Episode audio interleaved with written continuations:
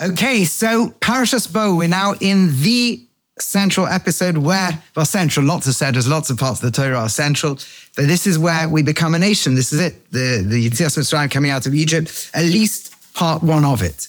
Um, since the last three plagues, the last three Makos, right, the, the um, Arba, the locust plague, the Choshech, the darkness, and the Makas Bechoros, the destruction of every firstborn, which forces the Pharaoh, forces Paro to actually free us because he himself is a firstborn. Uh, and, and that's it. And, but then also in the Sedra, as they go free, or we actually stay at home that night and when we're supposed to go free, and the, the Jewish people go and ask all their neighbors for, you know, we've been slaves for hundreds of years, can we have some pay for it? And then there's a lot of discussion about the Korban Pesach, the Pesach offering, which they have to do that night in Egypt before they become free, before the last of the plagues. They, what happens is they're told to take the Korban Pesach, which was an Egyptian god, the sheep. Uh, those who are familiar will know that um, the Egyptians at the time had many gods, but Ra, the sun god, is right at the top of them. And like Pharaoh actually Parash says to Moshe, says, if you go, Ru'uki Ra neged penechem, see that Ra is, is, is in front of you. Ra was their sun god. Now, little does he know, when, you, when that same thing's translated into Hebrew, it means evil is against you. So their name for their god was evil. And that's actually not a coincidence because the whole point is that Egypt, Mitzrayim, had taken all the natural power of the world. They had it all. They were a tremendously powerful civilization. They were able to build, I mean, it was centuries before the whole story of Egypt. They were able to build pyramids and sphinxes. They were able to manipulate the Nile and build a canal system. They were able to use every part of the natural world for fertility and productivity and everything wealth, trade, the whole lot. And they saw the apex, the Pharaoh, as a divine force, and they linked power to the divine. And when a human makes a god out of power and power becomes the gods and so on, then the natural world becomes divine. And then oppression and the one who's naturally strong is meant to be on top of the one who's weak. And all the evil that can come through that comes through that. And that's what Egypt was. And at the apex of their three different forms of Ra was a thing called Chanumra. This is not in the Torah, but this is now we know archaeologically and historically. And that had the form of a sheep that protected the Pharaoh. So when they take this, the sheep, because I guess it's the natural, I guess they felt spiritual things are manifest in the natural world, and all the sheep that are working and the flocks that give you, you know, that they could do all that they represent the natural world, the natural order, the, the, the world of the animal that can be tamed and farmed to give you wool or give you food or give you whatever exactly it would be. Probably not food because they probably didn't eat the sheep, but whatever else, the wool, let's say, and, and that divine force that gave them this power and this clothing and all this stuff. They linked it all, and they saw that as, as somehow the sheep represents, the guess, the ability of man to control nature, right? Represents, is represented in the higher spiritual forces. And when we take that and, and eat it, say, oh, it's a disruptor to the whole system, it's saying we are not going to be part of this system. But there's a lot of elaboration about it. And as we're told, even in Egypt, to eat from it, we're already told how we're going to explain it to our children. Right? It becomes on, on nightly Seder night. And they're going to ask you these questions. And, and on Seder night, we famously read about the four children who ask questions. Three of them are already discussed here. So before we're leaving Egypt, and as we're leaving Egypt, we're already told, by the way, this is something you're going to have to relive in future generations. This night is something you're going to have to talk about to future generations. This night should stimulate and provoke when we relive it questions, and here's how you're going to answer them. And those answers are the core of all education. So it's not just we're coming free of Egypt. Something is happening here that is going to define our fundamental educational message to every generation ever after.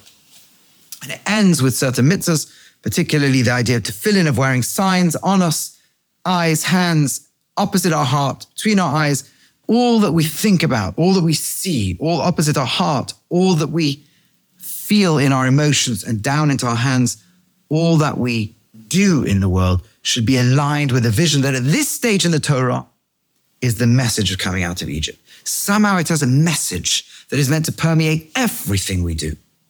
Later, we will add other more specific things like the Shema and, and V'ahavta, etc. Okay, But that then means that we need to understand that what's happening here is not just we were in trouble as, as slaves, Hashem saved us. It's not even just that we're grateful to Hashem for saving us. As we'll see, that actually, you might think that is the message, but there's a good reason to believe it's not the message. And the good reason is it actually wouldn't even work as a message because Hashem, thank you for saving us and we've got to tell ourselves, future generations, how grateful we are to God, and therefore we become His servants, and we've got to live according to Him. That doesn't work. I mean, that may be true, but it's certainly nowhere near enough. Why? First of all, because there's an obvious question. It's all very nice. Hashem took us out of Egypt, but who got us in there in the first place? Hashem. Now you may say, no, no, no, no, no.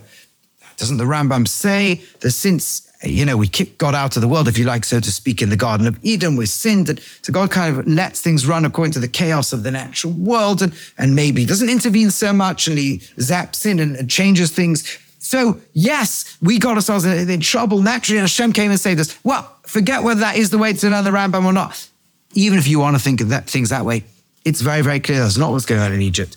Because we say, as we're coming out of Egypt, we say the following we say that this is a Leil Shimurim, it's a night that's been guarded.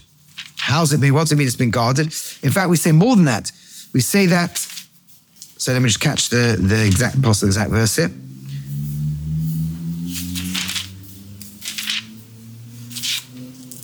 Um, here we go.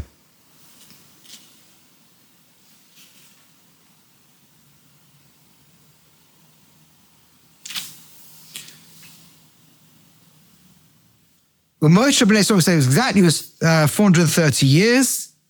Shloshim shana. Parakid base, chapter 12, Pasuk Memala 41. It was at the end of 430 years. Shloshim shana. Vayibe'et samiyam essence of this day, Rashi brings exactly the end of 430 years since the bris bein absarim, the covenant that Hashem made with Avram. Now, if we turn back to that covenant and we look at what happened over there, so there, Hashem in Parashat Lech Lecha says to Avram, he first of all tells him he's going to have children. Vayamiv Hashem, he believes in Hashem, trusts Hashem, is faithful perhaps to what Hashem's saying, commits to that. And it was considered a righteous thing. Then Hashem says that I'm going to give you this land, Eretz Israel, the land of Israel. Says, Hashem Elohim, Hashem God, How do I know I'll inherit it? What a strange question. The infinite creator of the universe comes and appears to you and says, I'm going to tell you the future. This is what's going to happen. I'm outside of space and time. I control the world. Right? You ask, well, how do I know? What do you mean? What a crazy question. How do I know? Right? So Rashi says, Shema Yigrom Maybe they could sin. Meaning, as the Maharal elaborates, meaning you're telling me that right now it's now become determined inside space and time that there's no way we can fail to end up with the land of Israel. But isn't the land of Israel's whole point that it is the land of the future of humanity? And it is the land that you have to earn, and the land that depends on the Yasha Ba'eni Hashem, the one who's straight in the eyes of God.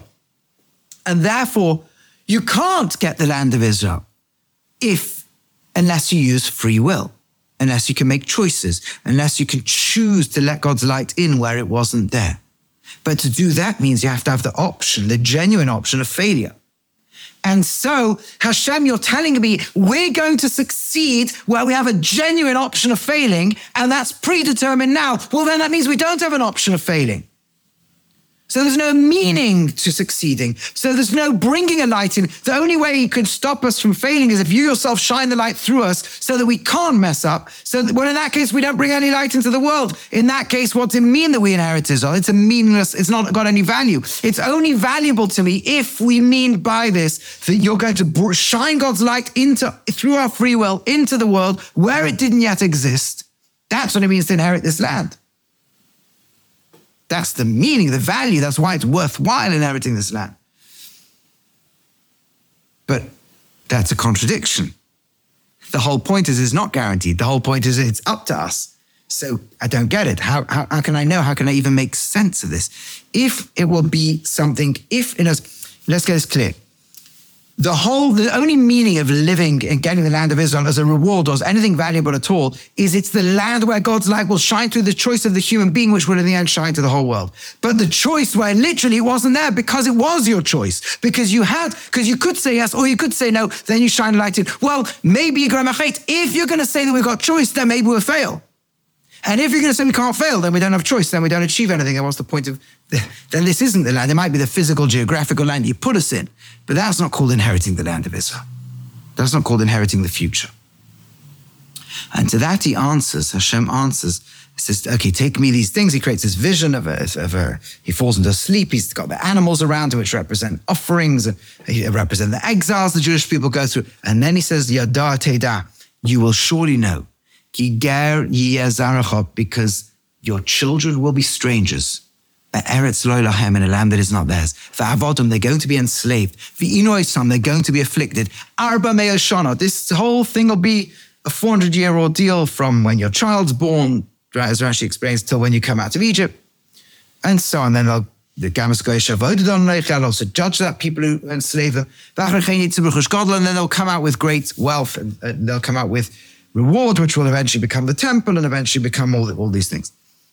How does that answer the question? And the Maharal explains, it answers the question like this. What he's saying to Avram is, you are right. Individually, there will be free will. People can do well, people cannot do well. But the Jewish people are also going to be a collective. And the collective's core is going to be so attached to me, says Hashem, based on the work you've already done, Avram, which you're not yet aware of, and that work, it will guarantee that even if individually many, many, many of them fail, the core will always succeed. So let's understand this. How does going into Egypt, coming out of Egypt, what does that do? How does it do it? And the answer is Parshas Bo. You see, Bo is an anomalous or strange. I mean, the word itself, right? We know that Sedras are not just named randomly. Right? The Torah was not just divided by by Anshe by Chazal, by the rabbis of antiquity. It wasn't just divided randomly. It was divided along natural fault lines, and the nature's fault lines are they always, like every section, a subsection, a sub subsection of Torah, the beginning contains the whole thing is coming. So when they felt these lines, they always felt that the opening possible key word in it will usually be the message of everything that's coming after it for this section of Torah. They're even smaller way you can read divide into less and less and less there's another time we can discuss how significant titles are. Just go on say. Yeah. So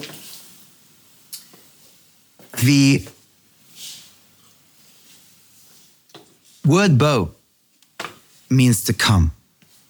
And Hashem tells Moshe, Bo el Paro, come to Paro. Now that's strange. Normally the instruction will be lech, go to Pharaoh. If I'm standing here with you and I'm telling you to go somewhere, I say lech. Hashem usually says lech, go. Lech lecha, go for yourself on this journey, right? He tells Avram twice in his life, lech, to go. Usually we say lech, to go somewhere. When do you say bo, come? When you're standing on the other side. But here you're standing with Moshe telling him to go. It seems to be the wrong word, and it's used more than once in, in, in, in this, uh, in this context of going to Paro to get the Jewish people free. And in fact, this idea we see other things in the Sedra that also seem to be in the wrong direction. Right? The very fact that in Egypt, on the night they were coming out, they were told to have the, the lamb representing all the divine forces of, of oppression and power. And fine, that makes sense. But our matzahs and morim you have to eat it on matzah and maror. Now, maror are the bitter stuff that we do to this day to remember the bitterness of the slavery in Egypt. But why do you have matzah? Well, we read about it this week because the next morning it seems they didn't know exactly when they're going to go. Suddenly, boom, they need to go. They run. They hadn't prepared any provisions. They took whatever dough they could, put on the shoulder. The sun comes and bakes it. It ends up being matzah. It doesn't stay long enough to get properly uh, blown up into a normal bread leavened product. And that's matzah. And to remember that we left in that momentary hurry, we have matzah. Okay, that's why we have matzah. Now, thousands of years later, why did they have matzah? To because the next morning they were going to go in a hurry, but they didn't know yet why. What's going on? So we seem to see there's the things in the wrong place come instead of go. Eat the matzah now, but it's really only going to become revealed later on, and so on. And to understand all of this, it's worth contemplating this journey into Egypt as part of the answer to Avram. You're, they're going to go into Egypt. They're going to come out the other side. how does that answer your question that we're going to guarantee to work our way through history, at least collectively? So, here again, I'm elaborating slightly, but it's basically what the Maharal is telling us in the Gvuras Hashem. That Avram achieves a tremendous level of connection to Hashem. Tremendous level of it being a conduit and channel for God's revelation. In the world's achieved by Avram and Sarah. And they have it, but their children don't generally get the message. Only one out of the nine children that we read about in the Torah fully commits all their life. Yitzhak to, to commit his life that way. His generation, Yitzhak and Rivka, then have Yaakov, Yaakov and Esau. One, only one of them follows. That's already 50%, because only two children then. But it's only with the third generation, with Yaakov, that it becomes if you like, the equivalent of spiritual, like something like a spiritual gene, something that gets passed on now to future generations. And now the name Yisrael, Israel, enters the world and lands on that personality and his family, on us. And that, now, what that means is all the children follow the pathway. They are problems in the family, the sale of Yosef, there's issues, but they're all committed to the pathway because this thing has now become hereditary to some degree. And that seed, that gene is planted in Mitzrayim, planted in Egypt. We saw the generation of the names. That's it's now planted. They're gone. It now becomes this collective for a while, collective, and then it'll become names again. And it all goes through one little channel. B'nai Shor, but they become swarming and growing like the seed that is planted in the ground, looks like it's decaying under the pressure of slavery, under the pressure of, of oppression. It looks like it's falling apart. And as it looks like it's falling apart, as we read later on in the Torah you see, we cry out to Hashem, God of our ancestors, because Avram had more than his own his relationship with Hashem to survive with. If you looked at him as a natural character, he had a militia, he had a spiritual movement, he had the geopolitical ability to survive in the natural world under the natural order of things. He also had a spiritual ability. The spiritual worlds that operate according to good and bad would have aligned with him and said, okay, you're doing well. We, we support you. We, you know, and of course, the relationship with Hashem. When Yisrael got into Egypt, they were physically at a point where you cannot come out anymore. They'd lost the natural ability to ever exist again. Maybe over time, there would have been the emancipation of slaves in Egypt that had become free Egyptians, but never would have become an independent nation. Yes, they had some culture identity. We read about how they didn't change their names and their clothing. Okay, so there had been a subsect, a sub-ethnic group within Egyptian society. But that was it. They would never have come out as a separate entity and eventually would have been dissolved into the whole thing. Spiritually, that also, they're on the Mem Teshari the 49th level of spiritual impurity that some Kabbalistic sources talk about. But if you just read Ezekiel chapter 20, you see there explicitly. The Gemara says, the Talmud says that, that even a week later after they come out of Egypt, and it comes to the splitting of the sea. The, the God says to the angels, go on, split, save the good people, you know, drown the ones trying to kill them. And their response is, What's the difference between these and these? Halalu oiv These, the Egyptians, are idol worshippers, are, are power freaks, or whatever immorality. For halalu oiv and so is Israel. They've assimilated all the values of the society around them. They're just as bad as them.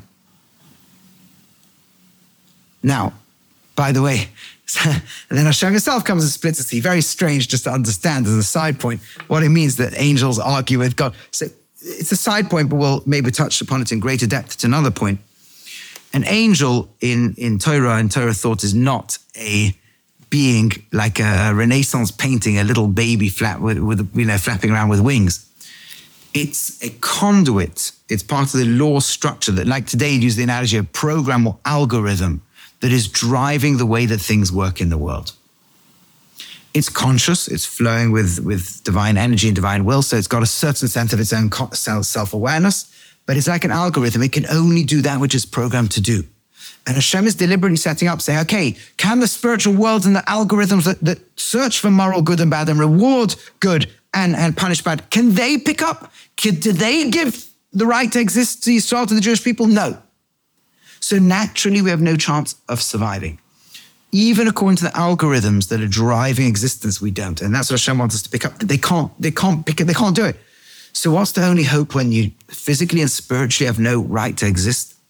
is go to that which is above all the physical world and all the spiritual worlds, the creator of the universe himself. So we kicked in. There was an ancestral gene. That gene that Avraham Yitzchak that gene the first three generations had generated. Now, when everything else has decayed in the ground and fallen apart, it kicks into action and something awakens. We cry and say, Hashem, Hashem, we're trapped in the natural world. We can't exist here. We're trapped by the, all the sort of spiritual rules. We can't exist here. We want you. Our existence is calling out to you. We want to be with you. We want to be your people. We want to be connected to you, and we will exist only on the basis of our, our relationship with you. Egypt stripped everything away except that. And what comes out of Egypt, says the Maharal, is not like every other nation walking planet Earth, plus we got a Torah. What comes out of Egypt is an entity that cannot comfortably sit in the world anymore an entity that doesn't really fit so easily with the world as the world is. Something of the world almost the natural parts of the world and even some of its supernatural parts naturally repel. Something whose only existence can be its relationship with the creator of everything. And that thing is called Yisrael. That's what we asked for in Egypt. And what does how does Hashem respond? The 10 plagues. And those 10 are connected, say the rabbis, they're connected, they, they, they are the parallel of another 10. The Asar Ma'amaros, the 10 sayings through which the world was created. Now, there are different midrashim that line up what the 10 sayings are, but generally speaking, we see nine times in creation Hashem using the verb, the Yoim God said, God said, God said, and of course the word Bereshis, the beginning itself. And the Maharal again says this, that this, the 10 is opposite the 10 in the Sfas and in, and in uh, Yitzchak so both in the Hasidic world and in the world of the Vilna Gaon and his students, there's a beautiful teaching that in fact the 10 plagues are like the inverse decreation, rolling from the last one backwards, as if what's happened is that all of creation was set up with a bunch of laws and rules. In Egypt, it had all become contaminated. Everything had become misused and abused. And crushed by all of that came a new order and Hashem says, okay, you call out to me, you call out to be free from all the natural limits and all the power structures and all the way the world is. You want something different? I will tear away layer after layer after layer of the 10 structures of the orders of creation, the 10 sayings of creation, until at that last moment you'll be free from all of them. And then you can jump to me, and then we can start the world again. We'll start a new chapter in human history all over again. And that's why they say, for example, um, the plagues work in inverse order. Now, I haven't seen inside anybody work out how all 10 work. I have a theory. I'll share maybe a theory with you. You like it or don't like it. One or two of them they do give us, but certainly you can see the general principle. There's plant life created in creation, then animal life, then human life, and the plagues hit all of them. But let's just think about it. The last thing in creation is Hashem says to the human, be fruitful and multiply swarm the world with life. And the very first plague undoes that. How? Because it takes water source of life, turns it to blood that looks like death, and is saying, no more. We undoing this human just spreading life. The second last thing in creation is that Tzelem Elokim, creating the image of God that places the marachim, the fear of the animals for the human, the respect the animal has for the human. And in the plague of frogs, that's gone. There's no fear. They're inside you all over the place that natural barrier is gone. You're just now like anything else. The third last thing that happens in creation is the very beginning of the creation of man. We discover in the next chapter of the Torah was when Hashem took Afar min Adama, dust to the ground, and turned it into man.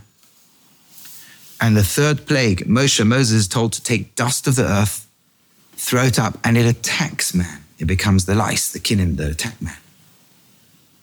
The fourth last thing in creation is the division of animals name into their different species, which has advantages. They stay away from one another, right? The, the cattle can be, you know, not the, the predators are not living amongst them. And the fourth plague is Orav. It all mixes together and all the animals, which has the consequence the predators start killing the, the cattle.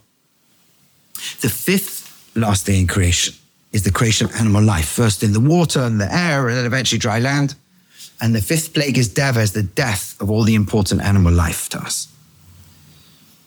The sixth last thing in creation is the revelation of the sun. The Gemara says it was actually created already on the first day, but it was only revealed on earth. And with it came things like the, the Gaga, the, the healing energy of the sun.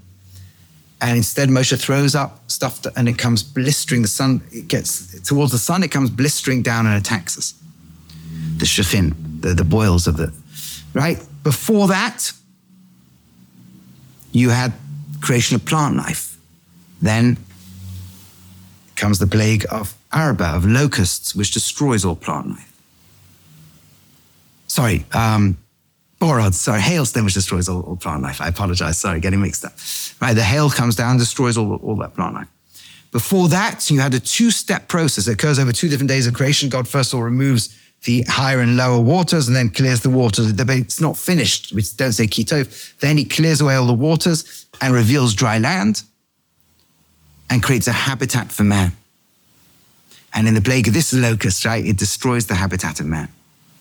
And in that very description of creation, it's about the land became visible.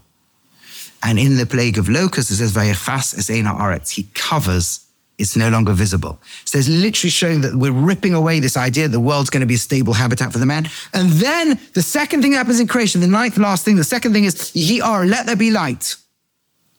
And the second last plague is Choshech, darkness. And that plague would have had particular meaning to Egypt because of their worship of the god Ra, the sun god. And that's suddenly having its power destroyed. And finally, finally, the last thing left is the word Bereshis, the beginning creative point.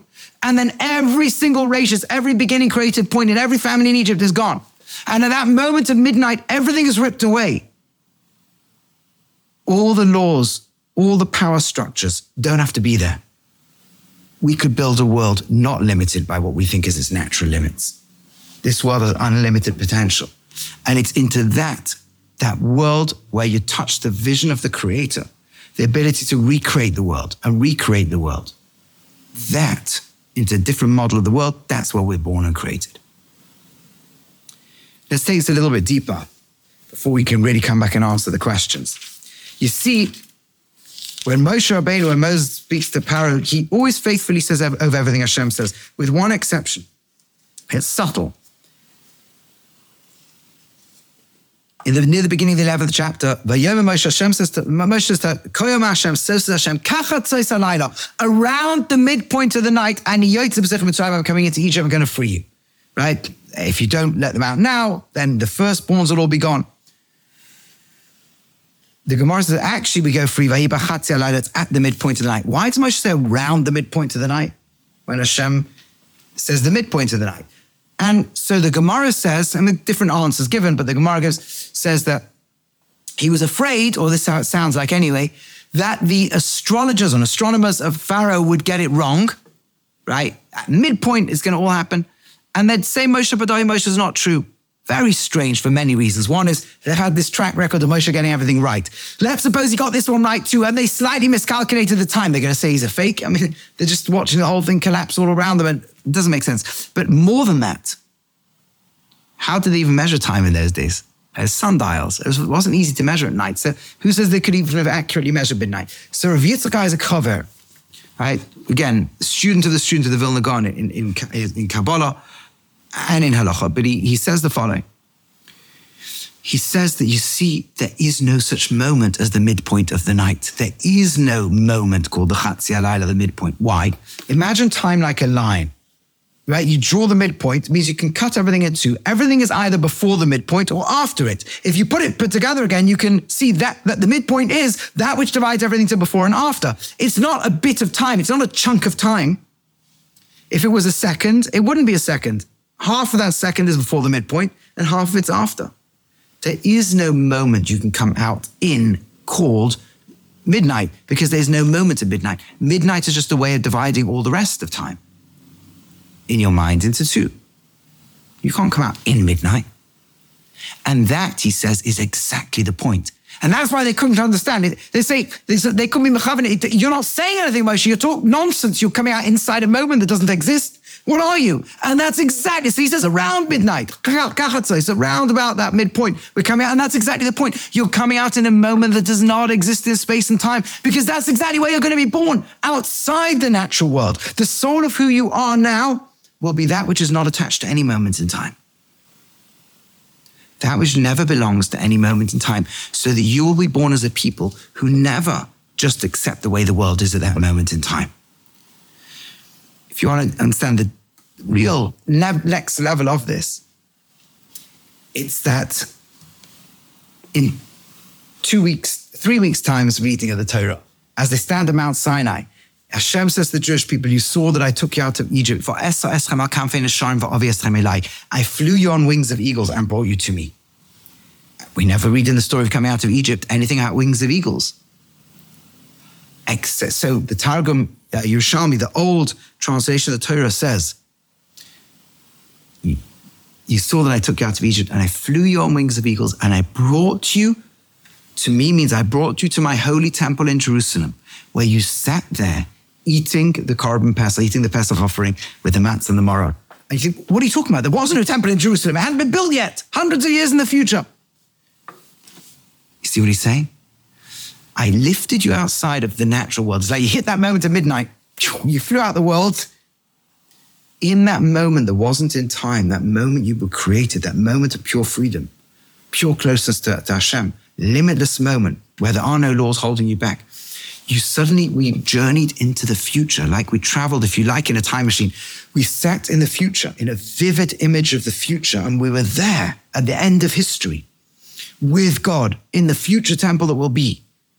Boom, then we're back inside Egypt. Oh, it's 1201 midnight and one second left. And we were created in the future so that we will never belong to any moment of history, so that we will always be citizens of the future, temporary residents of the present. And that is what Hashem wanted. You want to create real freedom? Don't live in the world the way it is now, subject to its power structures and limitations live as people who belong to a world shining with godliness, with the peace, with the oneness, with the depth of humanity fully in its relationship with God, and never be satisfied with a world that is anything less than that. Then you're never subject just to the way the world, its natural structures work now, because there could always be built something far greater into the future. And that's who you are. And born like that, we manifest what Yaakov, the ancestral gene that cried out to Hashem that says, God, we don't want to be part of this, we want to be part of you. Now that's who we are. Now, when we're planted back in the world, it's never a fully comfortable thing. It's the extent to which we're bringing the world to where it needs to go to and shining the light in the world. All the goodness of humanity, we're always like that. To the extent to which we're failing and we just want to be part of the world the way it is now, something in the world will come and attack you and eject you. It can be persecution. It can be intense persecution. It can be demonization. It can be being accused of the most horrific things, blood libels, and then throw the most, now in our time, you take the worst possible words, genocide and, and uh, apartheid, and just throw them onto whatever the collective body of the Jewish people is. One group wants to completely come and slaughter you. If you defend yourself, the other groups will say, oh, they have never seen anything like this. So many civilians dying. Oh, well, more civilians died when Britain and America were fighting ISIS. Well, whatever. But you understood then the civilian casualty. Yeah, but you can't, right? It's, like, it's almost like you can't be like that. You're not part of the natural order. And if you're failing in your mission to bring the world to perfection, something inside us is going to, in, in, the dark parts of humanity, is going to hate you. Your job is to bring light to the world. You fail to bring enough light to the world. There's a lot of darkness. Darkness hates light. It will come to kill you. It will come to, de- it will twist everything around and accuse you of being darkness, make you into the, the, the, the aggressors. And that's what it will always do. Because we don't belong to the world the way it is now the world, there'll always be a part of the world that wants to throw us out. And, our, and, and it's a message to us. Are you doing your job? If we're doing our job right, if we're bringing, if we're really doing what we were created to be, conduits for God's light flowing into the world, then this wouldn't happen. There'd be enough light. All there's so much good in humanity that everyone wants us. We're taking, we're living something the future can be, and everyone will want to be that. And when we're failing that, the world wants to kick us out. And that's what Hashem says to Avram. You don't understand you will inherit it. Individually, people may get lost, but what you are and what you're about to become in the Egypt process stripped away any ability to exist in the world as it is now. Committed, your existence will be the relationship with God. Your existence will be ambassadors for God. Your existence will be citizens of the future, bringing the world there if you do your mission correctly. Then you're guaranteed you will get there. Individually, people may fail, but the collective won't. And that's created in Egypt. The reason that Sedra is called Bo is because Bo is what you say when you're standing on the other side. Come. And it's like Hashem is saying to Moshe, I'm calling you from the future. Not lech, not I'm standing with you now, go forward to Pharaoh and get free. Bo, I'm calling you from the future. Come, come. The reason the Jewish people are sitting eating matzah which is food itself that is not, doesn't even really belong to time. The essence of matzah is it doesn't get to expand into time, right? It's like the food, when your soul is traveling above time, your body has to be fed by bread that is not allowed to sour into space and time.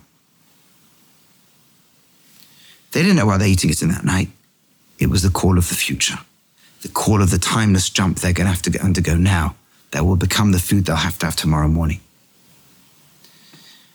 But in essence, this is the power of everything that's happening in Parashas Bo. Okay, there's a lot more to say, but hopefully we've we've uh, given the yeah, just conscious of the time, we've given ourselves a little bit of a vision of the power of that which is happening in this story. And this is the message we've got to give our children. Not just we were in trouble, Hashem saved us, we're grateful. That's true.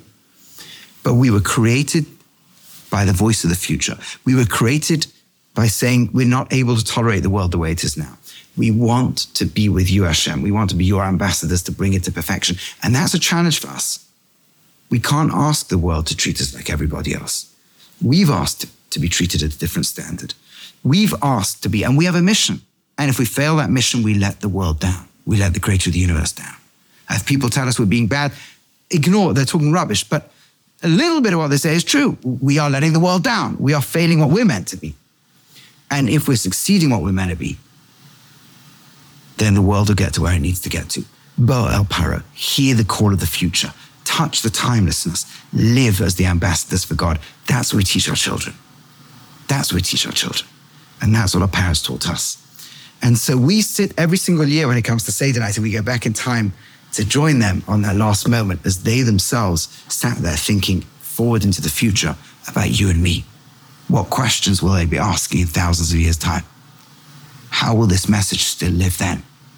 How will the call of the future always touch all of our children and grandchildren and future generations? And the answer is because of the jump that you made, hearing the call of God, hearing the call of the future then. That's what we were then. Please God, that's what we should experience again uh, very soon. Thank you very much.